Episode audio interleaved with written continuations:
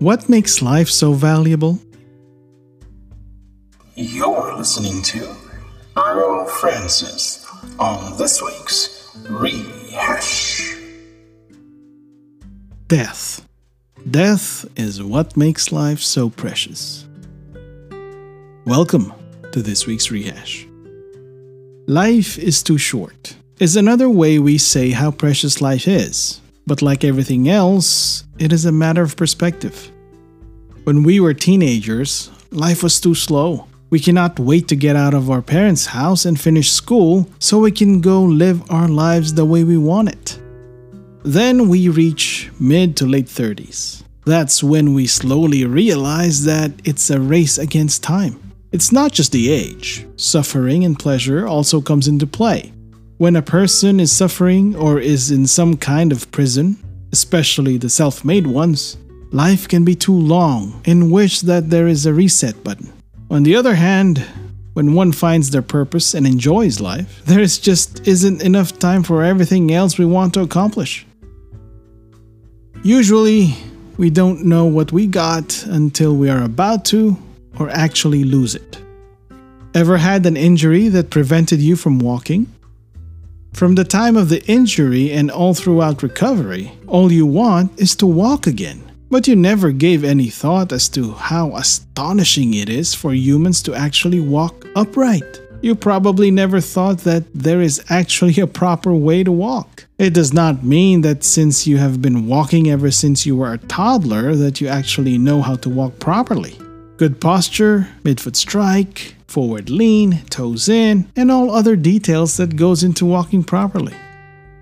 It goes for breathing as well. Most of us breathe shallow. It is not until we have a stuffy nose that we even pay attention to even breathing deeply. It is not that we take it for granted. I guess it's more of thinking that whatever it is will always be there. Children are so cute when they're still babies, but are quite a handful, so we pass them on to babysitters, schools, after school programs, tutors, and grandparents. We think, they'll be there when I get home, but next thing we know, they're all grown up and have left home, and we've missed it.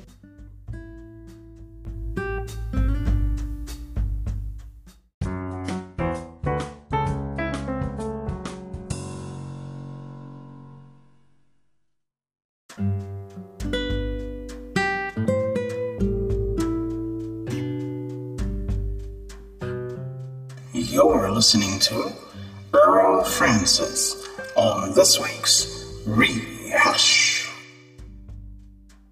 Things lose their value when there is an abundance of it. Either we grew up with it, or there is plenty of it that we don't give it much thought as to how did it come about or who paid for it. Have you ever heard of a millennial associate Alexander Graham Bell with the smartphones that are attached to their faces? Take participation trophies, for example. Most of it are probably in the dump by now. Since everybody got it, there is really not much value to it. What gives a trophy or a medal its value is the hard work that was put in to earn it. Otherwise, it is just a piece of cheap metal, plastic, and wood. Its value to us is the memory that it brings of that moment of glory, fleeting as it is. We will not know the meaning of victory if everyone wins all the time. It also applies to the intangibles, such as freedom, self reliance, and security. There is a reason people from socialist countries choose to migrate or seek refuge in the US. And it's the same reason that those people who promote socialism are still in the US, especially the high profile celebrities and politicians. They know that they can't make the same money they make here, and they say screw capitalism? yeah, right. They just say what they say to pander. Maybe they even got paid for it. We celebrate Labor Day because it gives us a three day weekend and we get paid time and a half if we choose to work that holiday. But rarely do people think of the harsh conditions that people had to endure just to earn a living before better labor laws were implemented. Dangerous working conditions. But still, they went to work to actually earn it. not just to be a handout. We have been pampered to live in a country that holds freedom as its founding principle, forgetting the price that was paid and the tools that were used to earn it. We think, surely the government will not oppress the people like that again, so we give up our right to bear arms. We are so spoiled that people who choose not to work have more than enough to eat, and we think they don't need to mug people. So some of us walk the streets and cry out to get rid of the police. These same people that cry out to defund the police are the same ones who will dial 911 the moment their cohorts realize that it's anarchy and they too have just become targets. It gives a whole new meaning to the phrase live in the now and appreciate the moment.